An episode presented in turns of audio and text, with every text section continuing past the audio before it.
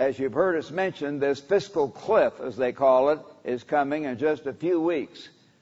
And as of January the 1st, a lot of people's taxes are going to go up. The average family, $220 a year or more, depending on how much they make, of course, but it's going to be a big hit to many, many people. And our, our whole nation is going to be very greatly hit if they don't do something big. And yet, the president and the Congress are wrangling and wrangling, and it's the whole democratic system. What will your people go along with? Well, I don't know. Well, what will your people go along with? Well, let's see what our backers want, and let's see what our people will put up with, and so on. And they wrangle and they fight and they compromise, and sometimes they don't even compromise. They just bullheadedly go ahead and make the wrong decisions, often based on politics. And so many experts, and you've read it in the headlines of your paper probably several times, at this point our national debt or our national uh, debt is going to go up 1.6 trillion dollars over the next 10 years, or that taxes, I should say, are going to go up 1.6 trillion uh, dollars over the next 10 years, and our current total indebtedness as a nation this is a figure you don't often hear, but I've read it four or five times in different publications. So they estimate, this is a rough estimate, but they estimate that when you include the federal debt, the state debt, the local debts of the various parts of the government, we are 222, it's easy to remember, 222 trillion dollars in debt, that is as of debt and as of promised benefits over the next several years. That is a figure hard to get your mind around. But the main thing, brethren, we do need to understand, and very few people understand that number, of course, but most experts recognize that unless a drastic change in our entire way of life is made, the United States is going bankrupt as a nation, and we're going down and out. And Almighty God said back in Leviticus 26 verse 19, because of our sins, He said, I will break the pride of your power. And certainly the two biggest emblems of the pride of our power have been our financial power, the so-called American wealth and way of life, and our military power. And of course, Osama bin Laden knew that, so he attacked the big symbol of our national power, in Washington, in New York City with the Twin Towers and the military power by attacking the Pentagon and Washington, D.C., the two biggest symbols of American power. They are going down more than most of you realize. You brethren here and you brethren around the world who may be hearing this. I say more than most of you realize because God has called me and some of those assisting me to be the watchman. And we do have hours to go over the news think about it, talk about it, analyze it, and that is our responsibility. And we can see that our nation is headed for much more than just a fiscal cliff. We're certainly going over a massive cliff in about 10 different ways if we don't change our whole way of life, spiritually, financially, and in many other ways. And we won't dwell on that today, but certainly it's time for us to wake up. What's the reason for that? The real underlying reason, beside the fact we've turned away from God we have wrong government. We have a government where people argue, they fight, they bicker, they don't turn to God and ask for guidance, and they generally do the wrong thing. And we're going down the tubes unless we repent. And our whole message that we're talking about on the Tomorrow's World telecast and in our magazine and in our campaigns that we're having and our services, you know, is what? The gospel of the kingdom of God. And Mr. Armstrong taught us, which is certainly true, the word kingdom means government. We're preaching, brethren, a coming government of God. And unless that government comes, we're sunk. And Jesus told us the very first thing to pray for, to honor God, our Father who art in heaven, hallowed be thy name. And then what is the first thing we actually ask for? Thy kingdom, your government come. That's what we're to be praying for. That's what we're to be working for. That's what we're to be preparing for. And that's one of the most important aspects of the whole gospel is right government. It really is, and we deeply, deeply need to understand that, brethren, and how it affects our whole way of life. So I hope that you will understand that and the importance of right government and the blessings. And that is my title today, the blessings of God's government. And a lot of people think God's government is a curse, oh, they're going to tell us what to do. Well, God is going to tell me what to do throughout all eternity. And I'm glad for him to do that. And I hope you feel the same way. And if you don't, that you will get to where you do want God to tell you what to do. You do want to learn the way of God, the law of God, the way of life that will get you into eternal life and give you happiness and give your family happiness and give the whole American peoples and all the nations of the earth happiness throughout all eternity. The homosexuals think they can be happy by using each other's body in a perverse manner. Maybe they can get a certain sexual release in that way. So they're just willing to change everything to do that and even redefine marriage as to what marriage is. Is the purpose of marriage that one thing? No. The purpose of marriage is to build a strong family. And the family is a type of God. It's a type of the kingdom of God, the family of God. And so with these homosexuals, if they achieved their ultimate goal, where everybody would be like that, then where would we be? there wouldn't be anyone. The human race would become extinct because of their selfishness focusing. You see what I mean when you think about here's what I want and what I would like to see in the next few years or even the next few decades. That is not the total answer. The total answer is what would be best for the whole world and all the people in the world from now on. And the answer is in this book right here called the Holy Bible, which is the mind of God and it's the revelation of the way God thinks. So God dwells on right government and so many aspects of it all the way through the Bible, and we're commanded to preach the gospel of the kingdom to all the nations, and then the end will come. So we do need to realize the importance of that and prepare to learn and to practice right government. That's part of our job. And turn to Revelation 2, if you would. I'm going to skim over some of these early things we've covered many times, but still for anyone new in our church, some of you younger people listen. Sometimes we say, you all know that. They say, no, we don't know that. Okay, let's start here. What's our goal? What are we supposed to be preparing for? Revelation 2, verses 26 and 7. Jesus is talking, and he overcomes and keeps my works until the end to him will I give power over the nations, obviously carnal nations of this world. He shall rule them with a rod of iron. He's not just over perfect angels up in heaven. The saint who overcomes is going to be over carnal, rebellious nations of this earth. Rebellious at first, at least. As the potter's vessel shall be broken in pieces, as I also received from my Father. So Christ was given that same authority to rule powerfully, certainly at first, to wake people up over the nations here on earth. Revelation 5. In verse 8, it talks about the prayers of the saints.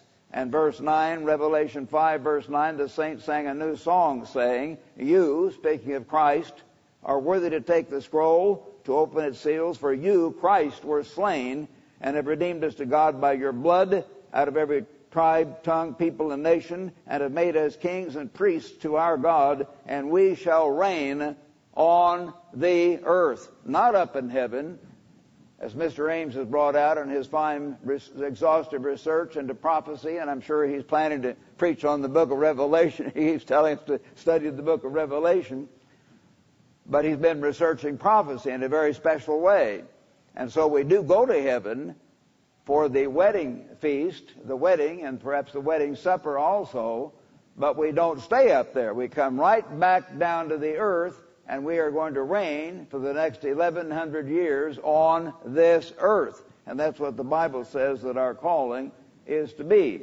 And I think most of us know that. So that's our calling. That's what we're to prepare to do, to be rulers.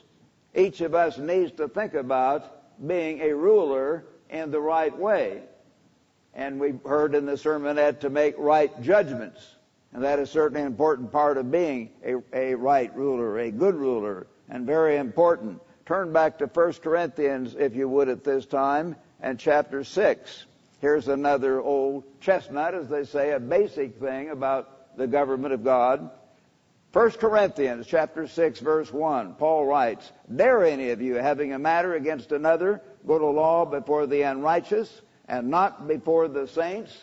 How dare you go to some outside court when God's own servants who are training to be governors and kings forever are sitting right here? Paul is asking the brethren that under God's inspiration. Do you not know that the saints will judge the world? That's what we're called to do. And he says, and if the world will be judged by you, are you unworthy to judge the smallest matters, just human things in this world? Do you not know that we shall judge angels? How much more things that pertain to this life? If then you have judgments of things concerning to this life, do you appoint, or sometimes it's translated because the implication is here, why do you appoint those who are least esteemed by the church? Why do you go to outsiders who aren't even converted and ask them to judge you, who they who don't even claim to be Christians in many cases. They don't who have the mind of God at all, where we're training to be kings and priests in God's kingdom. Back in chapter 5, 1 Corinthians 5 verse 1, he describes this man who is having sex, and he says, he's going to put him out of the church. In verse 3, he says, I indeed is absent in body, but present in spirit, have already judged as though I were present concerning this deed, in the name of Christ, when you're gathered together along with my spirit, the power of the Lord Jesus Christ delivers such a one to Satan for the destruction of the flesh, that his spirit may be saved in the day of the Lord Jesus. Your glorying is not good. They were going along thinking everything's fine. And if this great big pile of sin sitting right in their middle, they were not willing to deal with. God does not want us to have that kind of thing right in our middle.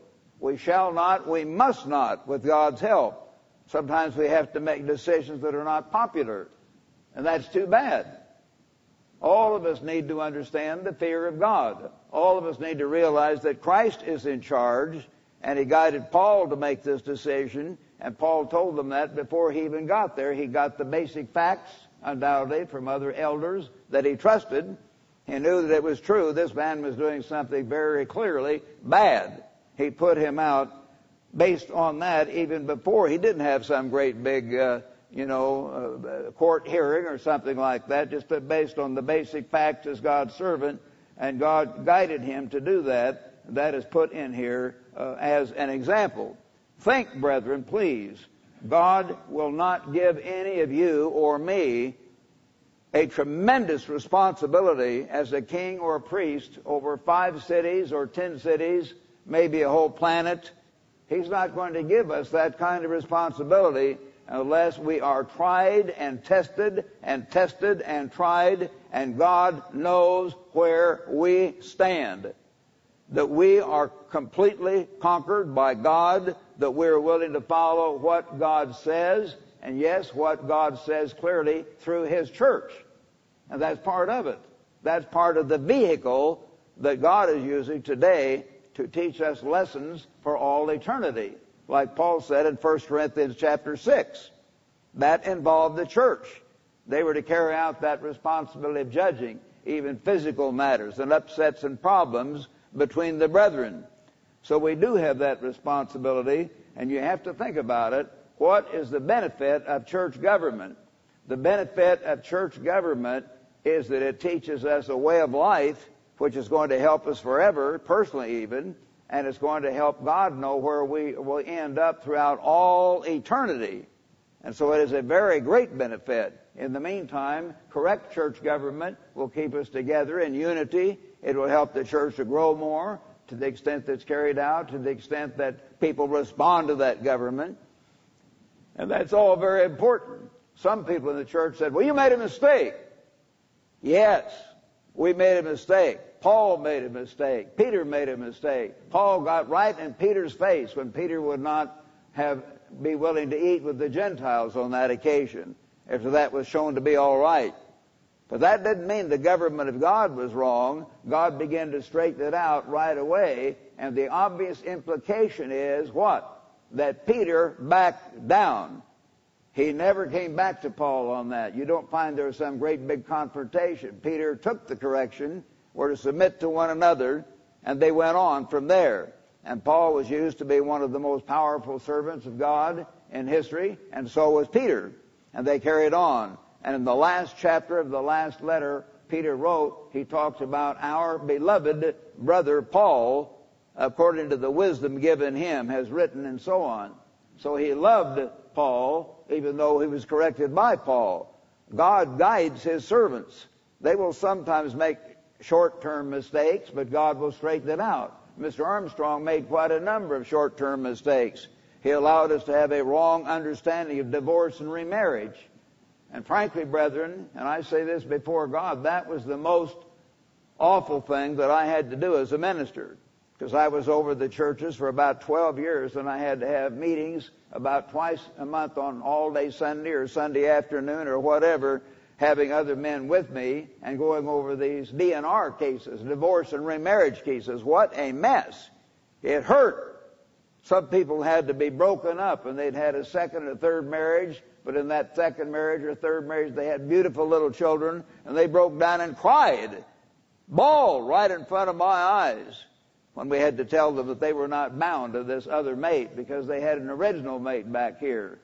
Mr. Armstrong allowed that to go on, and it was brought to him two or three times. It took him a few years to back down on that, but he did. He counted Pentecost wrong, and he kept on. And finally, Mr. Raymond McNair went to him about it, a couple of young smart alecks came in a wrong attitude, and he spotted their attitude, so he did not back down. But when Raymond came humbly and continually, Raymond was a very patient person. He kept coming, kept coming, kept coming. Then Mr. Armstrong saw it, but even then he checked up one last time on that word which means from because Mr. Armstrong used to explain powerfully. I know Mr. Davis and Mrs. Pardon, I'm sure, is here, and other old members may remember how Mr. Armstrong said 50 uh, feet from this desk doesn't mean starting one foot back inside the desk. 50 feet from means a way out of. You know, that's the way we normally count from he finally decided to call someone he knew would be neutral in the sense they were not pretending to be any kind of Christian, but they understood the Hebrew. That was Dr. Mazar's daughter, whom he got to know pretty well during the dig, we called it, the archaeological project. And she, by this time, was a grown woman, maybe 40 or 45 years old. She was teaching the Hebrew language. That was her skill for non-Hebrew speaking people, Americans over there and so on he said to her, Mrs. Mazar, or Miss, whatever she was then, he said, how would you interpret this? Does it mean, when you say from, does it mean a way out of? And he explained, or does it mean you can count with the very first foot inside? She said, I see what you mean, Mr. Armstrong, but it says the Hebrew language is unusual, and it does mean starting with. So when you count 50 days from the weekly Sabbath during the days of unleavened bread, you don't start counting with the next day, you start counting with that first Sabbath. If you're following me in your mind, you older brethren know what I'm talking about, because they used to keep Pentecost on Monday. He thought you had to start by counting on the Sunday, you see, not on the weekly Sabbath. But when you count from that weekly Sabbath, and that weekly Sabbath is day one, then where are you? Well, then, of course, you come to the 49th day, is seven Sabbaths later on a Sabbath, and then the 50th day, Pentecost means literally 50th, the 50th day that falls on when? On Sunday. So God does command us to keep one Sunday a year, not every Sunday. He does command us to keep one Sunday a year holy, the day of Pentecost. And when Mr. Armstrong had all this other proof and that too, then he backed down and he changed. And there are quite a few times when he would change. Yes, he made some mistakes. But what was happening? Why did I stay with Mr. Armstrong? I sensed that he might be wrong on that. I really did. And on DNR. And Raymond certainly did, who was one of my best friends during those years. And we talked about it. How come we stayed with him? Three reasons. Most of all, of course, the fear of God. but technically speaking, we stayed with Mr. Armstrong because he was still preaching the whole truth of God, the whole way of God, except that one technical point. He did preach the holy days. That's how we learned about them in the first place. He had us keep them. He understood the meaning of it. He just got that one technical point wrong, how to count it. Secondly, he was still doing the work of God. That work was being done very powerfully. And thirdly, he was, of course, administering overall the government of God in a correct manner, not perfectly. You say, well, none of you administer it perfectly. You better believe it. No one has ever preached the gospel perfectly no one has ever done the work of God perfectly. No one has ever administered the government of God perfectly except one. His name was Jesus of Nazareth. He did do it perfectly. But as long as the church of God, this church, which most of you know is the one doing most of the work, and we're closer to the truth than the others, as long as you realize that, and you know that's important, and that is vitally important, these three things, then you'd better stay here, even if you think we're making some technical mistake about counting something or about some other technical point or someone is being dealt with and you don't understand it. Why don't you understand it every time we put someone out? We've had to put people, ministers, out of the church at times, and why don't we tell you every detail of it? Well, it's not supposed to be. I could say it's none of your business, frankly. But if I tell you every detail of some human problem, perhaps drinking problem, sex problem, or maybe even just a completely wrong attitude, a rebellious problem, that shouldn't be necessary. We don't want to lay it all out before the brethren. We're not in some worldly, you know, court situation. You have to have a certain degree of trust in one thing, that Jesus Christ, as the Bible tells us three or four times, Christ is the living head of the church of God. People say of the various branches of the church, we're all the same, we're all the same. Brethren, we are not all the same. The three big things that differentiate us is that we are preaching more of the truth, we're doing the work far more powerfully with the resources that we have, and thirdly, which most of them don't do at all, we are practicing the government of God. There are two guys out there that are even more strict than we are. And most of you know about them, but some of you don't. But I'm not worried about you going if you have your head on straight, as we say, because they are absolute ridiculous. They are they are they are little Hitlers. And if you disagree with them, they'll just, they don't even discuss it. They just kick you right out. They become little dictators, and they have immediately uh, promoted themselves to be prophets or apostles. I was their Bible teacher. I've been in the church years and decades longer than those two fellows. I have not promoted myself to be a prophet. I have not promoted myself to be an apostle. And I don't intend to. If God ever wants me to be an apostle, He will do great miracles through me. The work will grow even more powerfully, and there will be more of the signs of an apostle that are not there to that extent yet. I don't want to promote myself to anything. And I hope all of you feel the same way. We're far better off.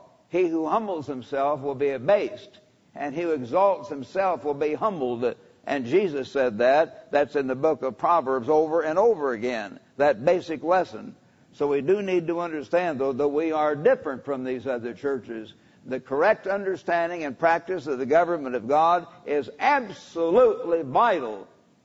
It is a very important part of the gospel because the whole gospel tells us to preach the kingdom of God. And the kingdom of God is the government of God. And the government of God ought to be understood and it ought to be taught and practiced within the church, as we find so many examples of it in the New Testament. So again, God is not going to give any of us awesome power as a full member of the family of God unless we have been tested, unless we are willing to show God by our fruits, by our words, by our actions, by everything we do that we are submissive to his government and his church today. And then he will understand by that that we will be willing to be submissive to his government in tomorrow's world. That's one of the tests all of us have to have. You say, well, you're in charge. That's easy for you to say. Well, I don't want to brag again because I could start and tell you big stories about it. I've told you some of these things, but I've been tested on that probably more than any of you here. And many of our older ministers have told me that. They know that. I had to go through being put down and kicked and stopped and accused of this and that for years, and then later it would back down and usually admit it was wrong later. But I had to trust that God was behind it, and He allowed it to teach me lessons for all eternity. Are you willing to learn lessons for all eternity? I hope you are. If you are not, you'll find some mistake we made or else you will think you found a mistake, which you really didn't, but you'll think that, and then that you use that as the vehicle, the excuse to begin to mutter. Think about it as you read through the Old Testament. Most of you have been in church a number of years. You remember all the way through the, the Exodus, Numbers, Leviticus, Deuteronomy, the murmurings of the people of Israel. The murmurings well, you know, I don't agree with this. Well, they're over there doing this. And well, we disagree with that. Blah, blah, blah, blah. What happened to those murmurers in most cases? God dealt with them powerfully. I remember names of even leading ministers that I could recite to you who got to doing that. Murmuring against Mr. Armstrong. Murmuring against the leadership of the church. And where are they? And I don't want to tell you their names. I'm tempted to because I like to use name. It makes it more official somehow, so you can know exactly who I'm talking about. But it's not right. Some of these men are still alive, and some are dead. But I know Mr. Harding could tell you about a lot of them. He understood the same way I do. And Mr. Ames would remember some of them, and Dr. Germano and other uh, Mrs. Harding and other people go way back who they were some murmurers began to accuse Mr. Apartian of various things and got the French work divided, and he was put out of the French work for a while. Later, what happened to them? He was put back over the French work. When they were put over the French work, what did Mr. Apartian do? Did he leave the church? No. He stayed in the church. He still honored Mr. Armstrong, and he waited on God then what did God do? God tested him for a year or two and then put him right back over the French work again. We're being tested, brethren. The test may not last two hours, it might last two years. so you think about it. Be willing to work within the work of God and understand how Christ is the living head of the church, but he uses it as a vehicle to teach us lessons. Turn now, if you would now, to Ephesians. Let's turn to the book of Ephesians chapter 2, if you would.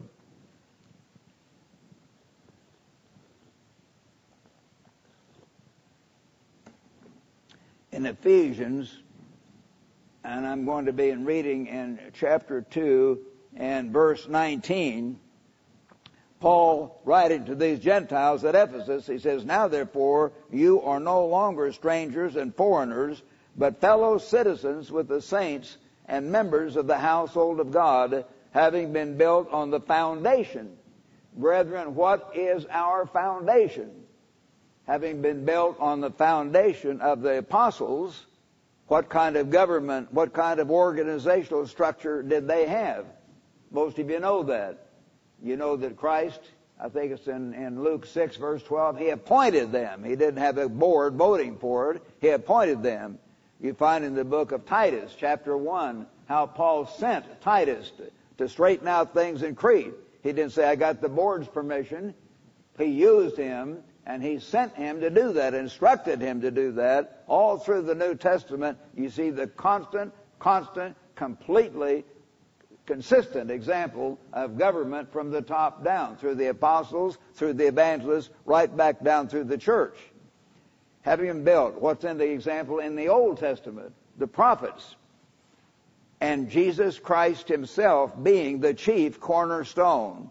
He's the ultimate example. Who was the God of the Old Testament? Again, most of you know where I'm going. It was Jesus Christ. 1 Corinthians chapter 10 verse 4, it describes that rock that guided ancient Israel. And 1 Corinthians, if you're writing, chapter 10 verse 4, that rock was Christ. Many scriptures show that. Christ was the God of the Old Testament. He's the one who told them to appoint people. He's the one to set judges in Israel. He's the one who has set captains over thousands and, and hundreds and fifties and tens. It was Christ doing all of that. That's where it all comes from. Christ acting for God the Father. Christ being the chief cornerstone in whom the whole building joined together grows into a holy temple in the Lord in whom you also are being built together for a habitation of God in the Spirit. So we are being built together for a dwelling place for God's Holy Spirit. So we want to be sensitive to God's will. Now some of these people in these other Church of God groups are nice people. They're not evil people. They're nice people, but they say, well, what will the people want? So they kind of compromise and they water down here and they water down there in various ways. And they go along with that kind of thing and they vote and they pose and they politic and it's not right. We are different from them. Yes, we are. Don't ever forget that, brethren. We're different from the way in their way in preaching many points of the full truth they don't preach, and in certainly doing the work more fully and concentrating on that, and doing far more with what we have to do with than any group on earth. And thirdly, we're perhaps alone in practicing the correct form of the government of God not as a couple of dictators are out there yelling at people and threatening them, or as the other people who vote in politic in between. We're having appointments, and I appoint Mr. Ames over certain things, and I've appointed other evangelists and various things, and then they appoint others under them, and we work in that way just exactly like you find in the New Testament. And that is the government of God, as you find in the Old Testament and as you find in the New Testament. And that's the way it should be. So anyway, we're practicing what is there. That is the pattern. And Christ is the ultimate cornerstone of that whole system. Now back here in chapter 1, Ephesians chapter 1 speaks of the greatness of God's power in verse 19. According to the work of his mighty power which he worked in Christ when he raised him from the dead and seated him at his right hand in the heavenly places Ephesians 1, now verse 21. Far above all principality and power and might and dominion and every name that is named, not only in this age, but also in that which is to come. Christ has given a magnificent job. The ruler of the universe, only under God the Father. The greatest name in the universe, and we're to worship Him, we're to adore Him, we're to imitate Him, we're to want to have His mind in everything we think and say and do. We want to follow His form of church government, which He guided when He was the God of Israel, which He magnified and followed in the New Testament through His apostles. That's the mind of God. That's Christianity. That's what Jesus Christ did do. And so He goes on here, and He, God, put all things under His, Christ's feet, and gave Him, Christ, to be head over all things to the church, which is his body, the fullness of him who fills all in all. So we are the body. Christ is the living head. He guides us. Christ is not on the earth anymore. He speaks through my mouth. He speaks through Mr. Ames' mouth. He speaks through other mouths of his servants around the world. We collectively are his body. And he uses our bodies collectively in many ways to get his message out. And he's working with us, teaching us, fashioning and molding us. And we, the ministry, are trying to help all of you constantly to grow in grace and in knowledge so you can be kings and priests. You can be over a whole planet, maybe a whole, who knows, galaxy someday. The end of his kingdom there is no end. Of the increase of his kingdom, there is no end, it tells us. It's awesome when you think about it. What God has in mind for us, if we today are willing to humble ourselves, to be sensitive to God's will, and to say, all right, we're going to really submit to Christ's government in His church today, knowing that will prepare us for a high position in God's church in tomorrow's world. And that is extremely important. Now let's go back to Exodus 16 or Exodus 18, and I'll cover this quickly because this is very fundamental, and I've often done that in sermons along this line, but I don't want to leave it out.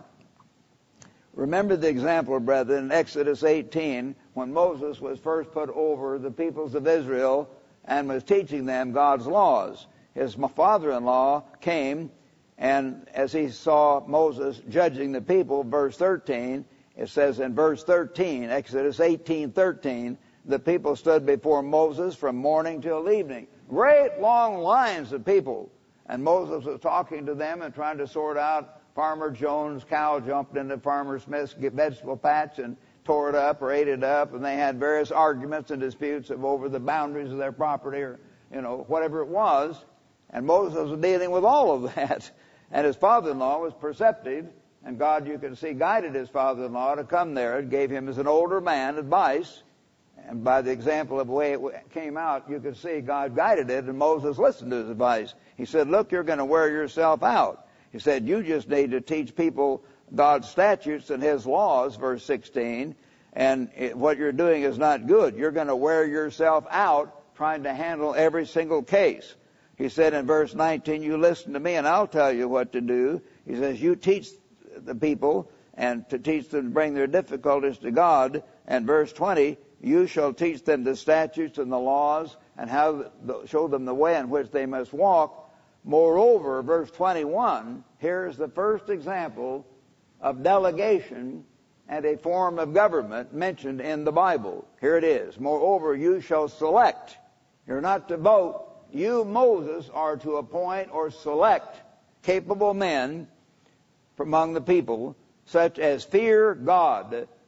That's the first qualification. Men who have an awe of God. You really want to do what God says. That's the first thing. Not smart alecks. Well, here's what I think. Well, I don't like this. So and so hurt my feelings, so I'm out of here. Blah, blah, blah. No, that's not it.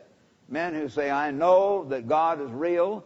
I know this is the church. I know that He will guide the church. I know that He has put, you know, Dr. Winnail over the church administration and Dr. Germano over the college. I know that He has put whoever over the various jobs around here. He's put Mr. Dexter Wakefield as business, overall business supervisor, and Mr. Ruddleson as controller, and the business office is run.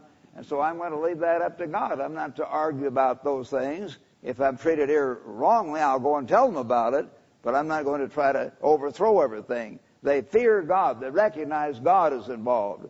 Men of truth. Men that really try to do the truth and understand the truth. Hating covetousness men that do not try to rake off money to take for themselves and place those kind of men over the people to be rulers. And of course, we know the way it was carried out. They were to be, in a sense, just like Samuel later, and like Moses. They were to be, in effect, a judge and a priest at the same time. They were to teach the truth, but they were to make decisions.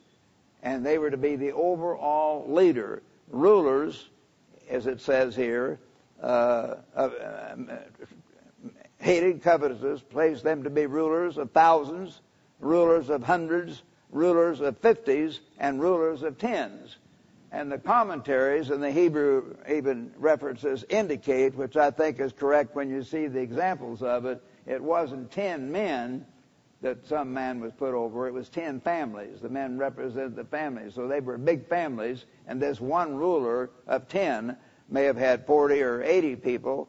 You know, my first wife's uh, family had eight children. Carl McNair had seven siblings. They were eight children, so the family had ten. And if all the families had ten, and he was over ten, then he'd be over a hundred people counting the children, if you follow me. So men were put in charge of this, and let them judge the people at all times. Then it will be that every great matter they'll bring to you but every small matter they themselves shall judge. So it will be easier for you, for they will bear the burden with you. If you do this, God will be with you, and so forth. And then it shows how Moses did do that, and God blessed Israel, and it worked out for good, and is put in here for us today as part of the mind of God. That's the kind of government that he had in motion then, and the same pattern we should carry out today. God guided Mr. Armstrong. No one appointed Mr. Armstrong an apostle. Mr. Armstrong just began to work among the Sardis people, and a number of the elders there finally ordained him as an elder.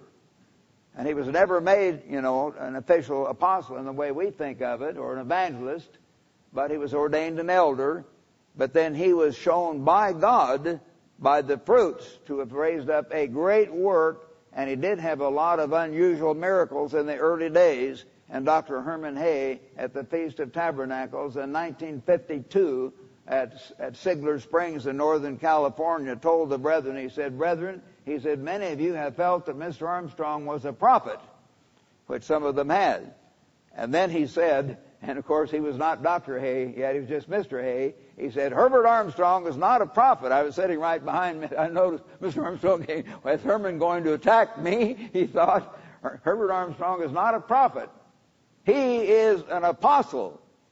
And then Mr. Hoeh began to explain how this, the Davis was the biggest and the most rapidly growing church of God in modern times, and how also Mr. Armstrong had had quite a number of very unusual miracles and healings, which many of us were familiar with. And so he said he has the fruits of an apostle. And Mr. Armstrong got up afterward, and I wasn't sure he was going to throw Herman off the stage. He strode briskly up there, and he said, "Mister, I'm not wasn't didn't know what Mr. Hoeh was going to say." He said, "Maybe he's right." I thought at first he was saying something bad, but he said, "We just have to wait, brethren. Please don't go around and announce that I'm an apostle. I'm not really sure. Let's see how the fruits stack up and think about it, pray about it, and if that's what Christ is doing, then we'll go by that." But he never did emphasize that for several years until some younger men began to kind of push against him. Then he realized, and many of us did, yes, he was an apostle. I was ordained an evangelist by Mr. Herbert Armstrong 60 years ago this month. So I've been around for a while, longer than any of the other older ministers anywhere whether you name United or COGWA, these other groups. No one else has a leader that's gone back as far or has had as high an office or as much training directly from Mr. Armstrong as I have. Does that make me Mr. Perfect? My wife will be shaking her head. no, that does not make me Mr. Perfect. I know that. I've got to be responsible for the knowledge God has given me.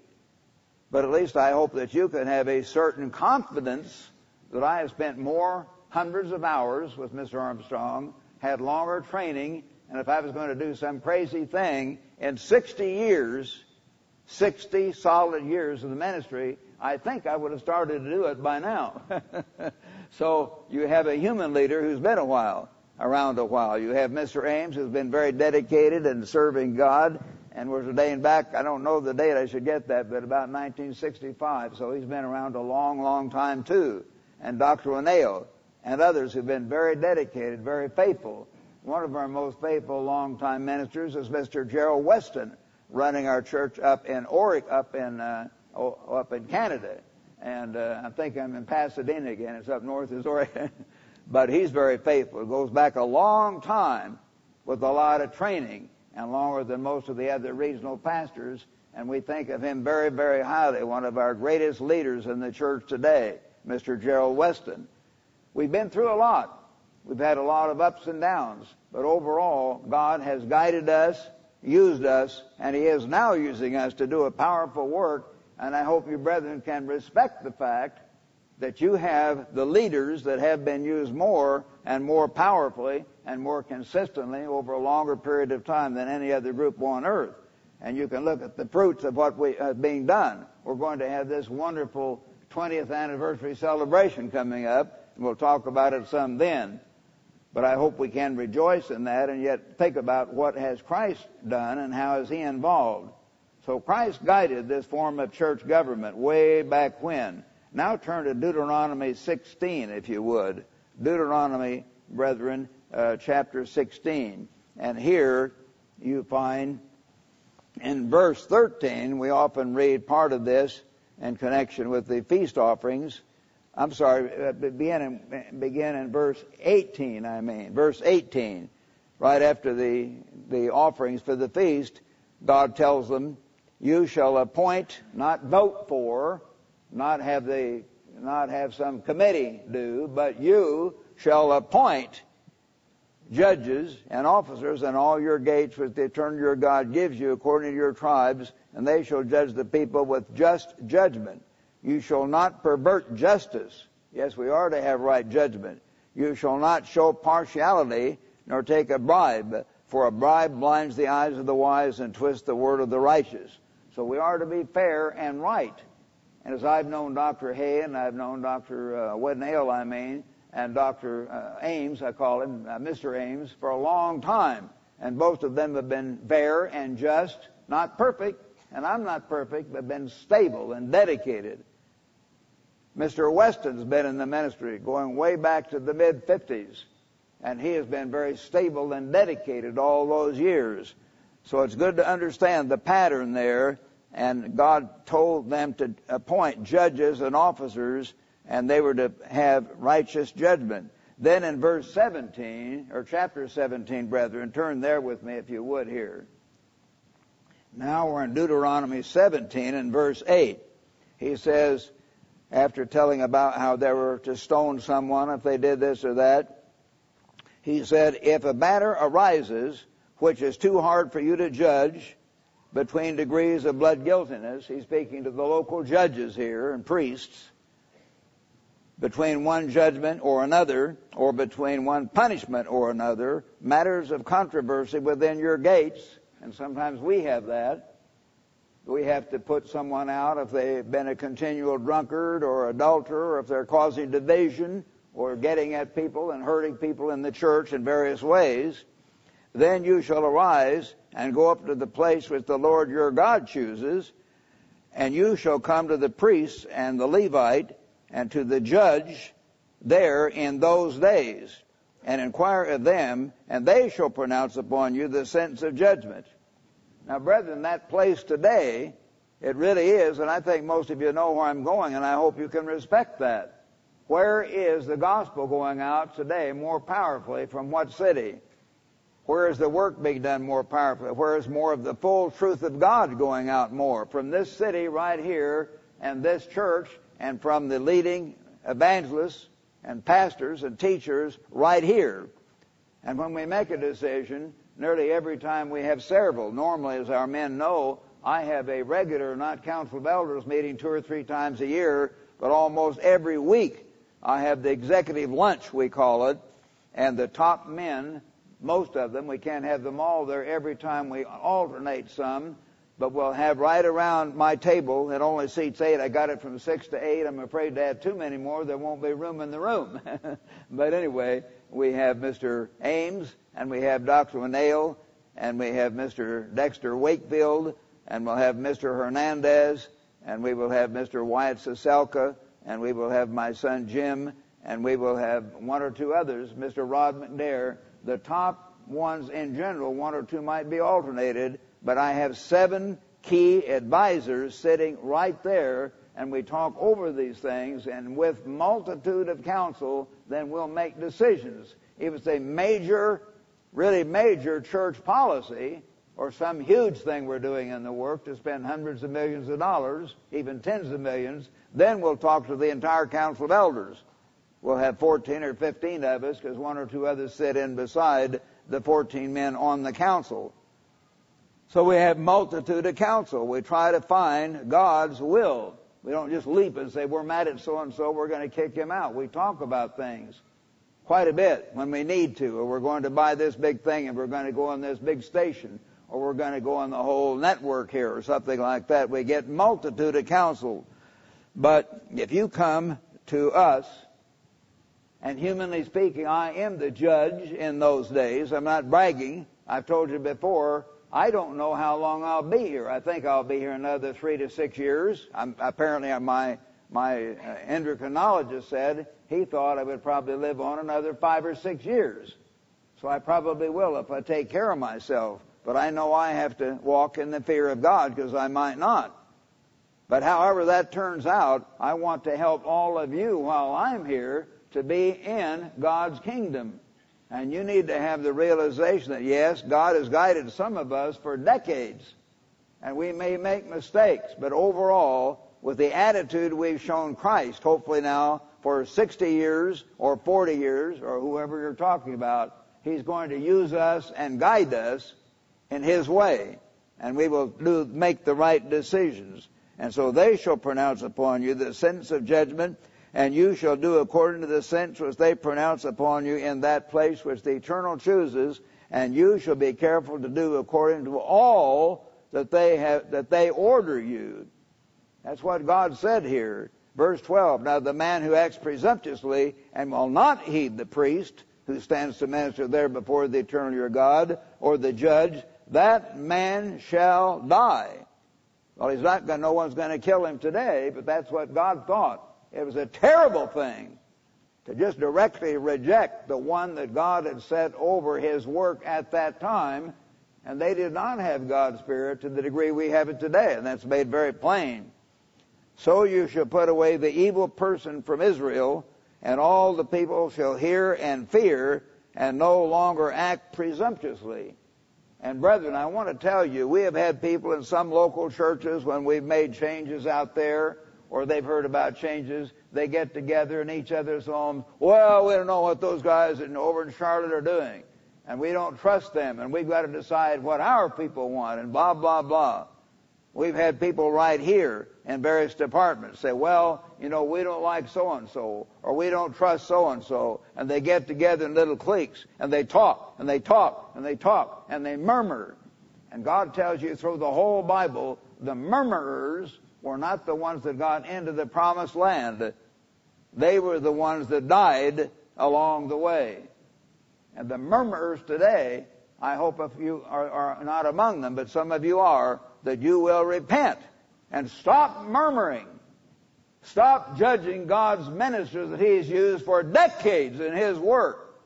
You're going to hurt yourself terribly by doing that. God help you to understand and to wake up. I'm just trying to defend myself. No, I'm an old man, 82 years old. And I may not be here next year or two years from now. I'm just telling you before God and the fear of God, for your good, please understand what I'm saying. If you develop the constant habit of judging and try to second guess every decision without knowing all the facts, and you usually don't know all the facts, you're hurting yourself terribly. And you're hurting your eternal life. You either will not be there at all if you keep it up, but if you grow and sort of water it down or quit it and cut back on it, you may be there, but you will never have the degree of great reward, which is not just a matter of blowing the trumpet and being a big shot, but the opportunity, the wonderful blessing of being able to help a whole city have peace and joy and prosperity, or maybe, as I've said, a whole planet of millions or hundreds of millions of human beings in tomorrow's world and over into the great white throne judgment and maybe others way out into eternity you won't have that same reward if you are known by God to be those who sit on the sidelines and judge and pick and pick and pick at what Christ is doing through His called and chosen ministers. Don't do that. May God help you to wake up, you who may be doing that. You're hurting yourself terribly. I hope you know I've been around for a while. That doesn't make me perfect. I'm just saying you're hearing from an old man who's trying to give you something to help you before you go into the lake of fire or before you lose part of your reward, and you'll never gain it back unless you better repent of that approach. God hates that approach. I don't have time to read all the scriptures to telling about that, but frankly, it's very, very serious. My next scripture here was Numbers 16. I maybe shouldn't read all of that. I'll just tell you about it. In Numbers 16, you read about the rebellion back there of these pen again who are trying to judge and criticize uh, God's servants. trying to see my own markers here. In Numbers chapter 16, it talks about the rebellion of Korah. And most of you are familiar with that, so I don't necessarily have to read you every word. Numbers 16:1. Now Korah, the son of Izhar, the son of Kohath, the son of Levi. So he was a Levite coming right down from Levi, a very capable man. This, and he's on, and he's sons of Reuben. They took men, these other men with him, and they rose up before Moses with some of the children of Israel. Notice this, brethren, this rebellion. They rose up with 250 leaders of the congregation, representatives of the congregation, men of renown. Were these oddballs over on the side here? No, they were some of the most leading men in the whole nation. 250 of them. Did God worry about them and try to placate them? No, He swallowed them up. They went down in the pit, they and their families, and screamed as the earth swallowed them up. You hear the roar of their voices coming up. God said, no more of that rebellion against my servant Moses. They tried to put Moses down and Aaron, and they said, you take, you take too much to yourselves. You're telling us too much to do. And they had that kind of a smart aleck attitude. So brethren, God showed there powerfully how he feels about people that are muttering, that are willing to rise up against God's servant. God's servant, Mr. Armstrong, made some serious mistakes, as I've made mistakes. And we had about 30 ministers and 3,000 brethren fall away. Some of you older brethren remembered back in the late winter, early spring of 1974, led by a man named Ken Westby back here. And we found, interestingly, that the ones who held the churches together the most were not the ambassador graduates. Some of them are very good. I'm one of them, Mr. Ames, Dr. Renee, although it's important. But the ones who actually held the church together the most back here on the East Coast were the local elders. Some of the young hot sots who came out from the college, they never had to give up a job to keep the Sabbath. They never had time to have children up in their teens or 20s or grown children and learn those lessons you learn from working with your children over decades. They hadn't learned those lessons yet. And they were, these other young hotshots were smart aleck. And they had their beer big keg and they had their hogs, as they called them, or Harley Davidson motorcycles and roared around in their black jackets.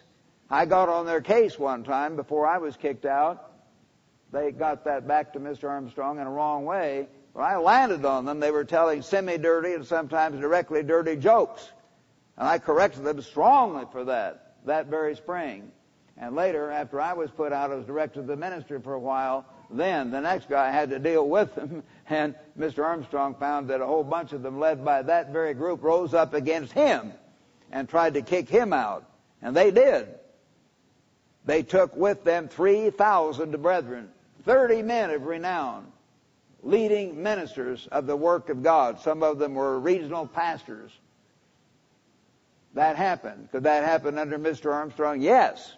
It did happen under Mr. Armstrong, and a number of things like that happened through the years. It happened to the God's servant Moses. But God is not pleased with those who fight his government and begin to murmur and judge and complain and whine around. Well, we wish it done this way and second guess and sort of subtly twist and twist and turn or put down the ones that Almighty God is using. So please understand that, brethren. That is not the way to have a good reward in the kingdom of God. It just isn't. And we must learn that lesson for all eternity. So Christ is responsible to guide the offices in His ministry. He's in charge. He is the living head, and I hope we understand that.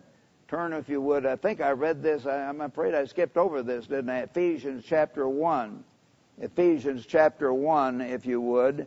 And I'm going to be reading here verses 22 and 23, where it says here that God put Christ far above all principality and power and every name that is named. And he put all things under his, Christ's feet. Yes, I did read that. And gave him to be the head.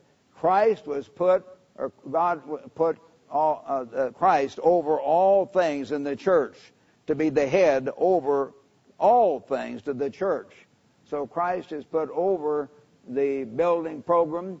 Christ is put over the summer camp. Christ is put over the ministry. Christ is put over editorial. Christ is put over television. Christ is put over internet. He's in charge over all. God put him in charge over all things to the church, which is his body. So we do need to understand that and really respect that. So but I want to put in this one thing. Mr. Armstrong used to do this, but near the end of his life he forgot to do it, and that was sad. Maybe God guided that for a reason. But he would say, brethren, if I turn aside, and I will tell you, if I turn aside like Mr. Tkach did and teach a totally wrong gospel and teach against the laws of God and that the gospel of the kingdom of God is not important and Christ is not coming back setting up a government here on this earth, or things that are basic like they did, doing away with those basic things, the Sabbaths, the holy days, everything like that, if I or Mr. Ames or anyone turn aside in those basic ways, then I would urge you to do what all of us did do. You know what I mean? We would leave worldwide and we would go somewhere else. We would have to find where is the pillar of fire by night and the cloud by day and see where God is working. But as long as we're still doing the work of God overall, and as long as we are preaching the full truth overall, not perfectly, no one's ever done it except Christ, and they crucified Him. They didn't think He was doing it perfectly either, of course. And as long as we're practicing the government of God overall, you'd better stay put and honor what Christ is doing. And that's a very important thing to understand. It really is. If you turn now to Second Chronicles here in your Old Testament, this is Second Chronicles, uh, brethren. See if I can turn here quickly. I want to turn to Second Chronicles talking about Jehoshaphat, the very righteous king of Israel. Uh, can you hear me now? Okay. It's coming through this, the mic. This is Second Chronicles chapter 19. Chapter 19 verse 4. So Jehoshaphat dwelt at Jerusalem, a very righteous king, and he went out again among the people from Beersheba to the mountains of Ephraim and brought them back. They were falling away. He brought them back to the way of God. Then he set judges in the land throughout all the fortified cities of Judah, city by city, and then he said to the judges, Again, brethren, this must be God's will, or it wouldn't be in the Bible. So he said to the judges, and it's shown to be right, take heed what you are doing, for you do not judge for man, but for the eternal, who will be with you in the judgment. So God will guide us in the judgment. He promises that in many different ways in the Bible. So don't just think we do it all apart from Christ, no Christ. is responsible to guide us overall in those things. He is, as I said, the living head of the church of God. So turn back here then to uh, Hebrews chapter 13, if you would. Hebrews chapter 13, near the end of your New Testament. Hebrews chapter 13, and near the end of the whole New Testament, God inspired Paul to write, verse 7, Remember those who have, who have the rule over you. Yes, we're in charge of the spiritual matters, at least in the church, who has spoken the word of God to you. I have spoken the word of God to God's people for more than any of the other ministers in that way for 60 years, whose faith follow. That doesn't mean you follow every one of my peculiarities because I make little mistakes all kinds of mistakes. But you follow my faith, my basic approach to God, whose faith follow, considering the outcome of their conduct. When we had one leading minister back in Pasadena who left and had a lot of personal sins, well, don't follow his conduct if they've had a very ungodly conduct. But I have human nature, but I haven't jumped away in that way, as most of you know follow their conduct. And then he says Jesus Christ is the same yesterday, today, and forever. So he is the ultimate example. Follow their example. And then remember, Christ is the ultimate example. Follow them as they follow Christ.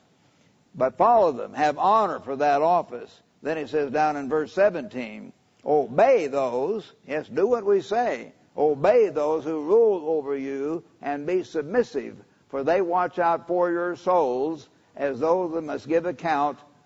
Let them do it with joy and not with grief, for that will be unprofitable for you. So don't fight and resist the ministry. Be grateful that all of us together, brethren, in this extended family, and you brethren seeing this later on the tape out there in various cities around the world, we're all one extended family. God somehow has called us all out from a different type of background, each one of us, but He's working with us. He's fashioning and molding us.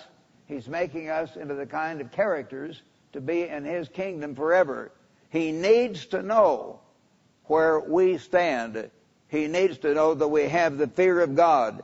He needs to know that we will say, not just if we're in the army, how much more if we're in God's army? Yes, sir. And respond and try to make it work. You may not always understand all the reasons behind every decision. As I said, when we put someone out of the church for drunkenness or fornication or something, is it our job to tell you all their sins? No, it is not. We're supposed to cover. You just have to have confidence that if we're doing God's work and you see the fruits of that, you'll know we had a good reason for doing what we're doing, whatever it is. Have faith that Christ is the living head of the church. And I hope all the different branches of the church finally someday come to understand that. That's one of their big weaknesses. They cannot have the right faith that Jesus Christ really is alive, that he really is the living head of the church, and then go ahead and practice various forms of government that are totally contrary to what he taught. It involves faith. It involves faith in Christ.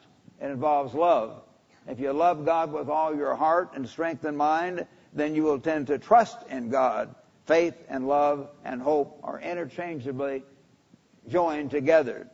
So love God with all your heart. Love Jesus with all your heart. And have faith that Christ will guide his ministry, that he will guide his church and be a part of an active, loyal, enthusiastic part of a team, a team that Christ is developing here as we get closer to the end. We're going to have to trust each other more. Go do this, get this done, get this message all over the world and cooperate and work together as the team that Jesus Christ is using and as the cadre of those who will be in God's family forever. That's our reward, being full sons of God throughout all eternity because we have learned to put our total faith and trust in God.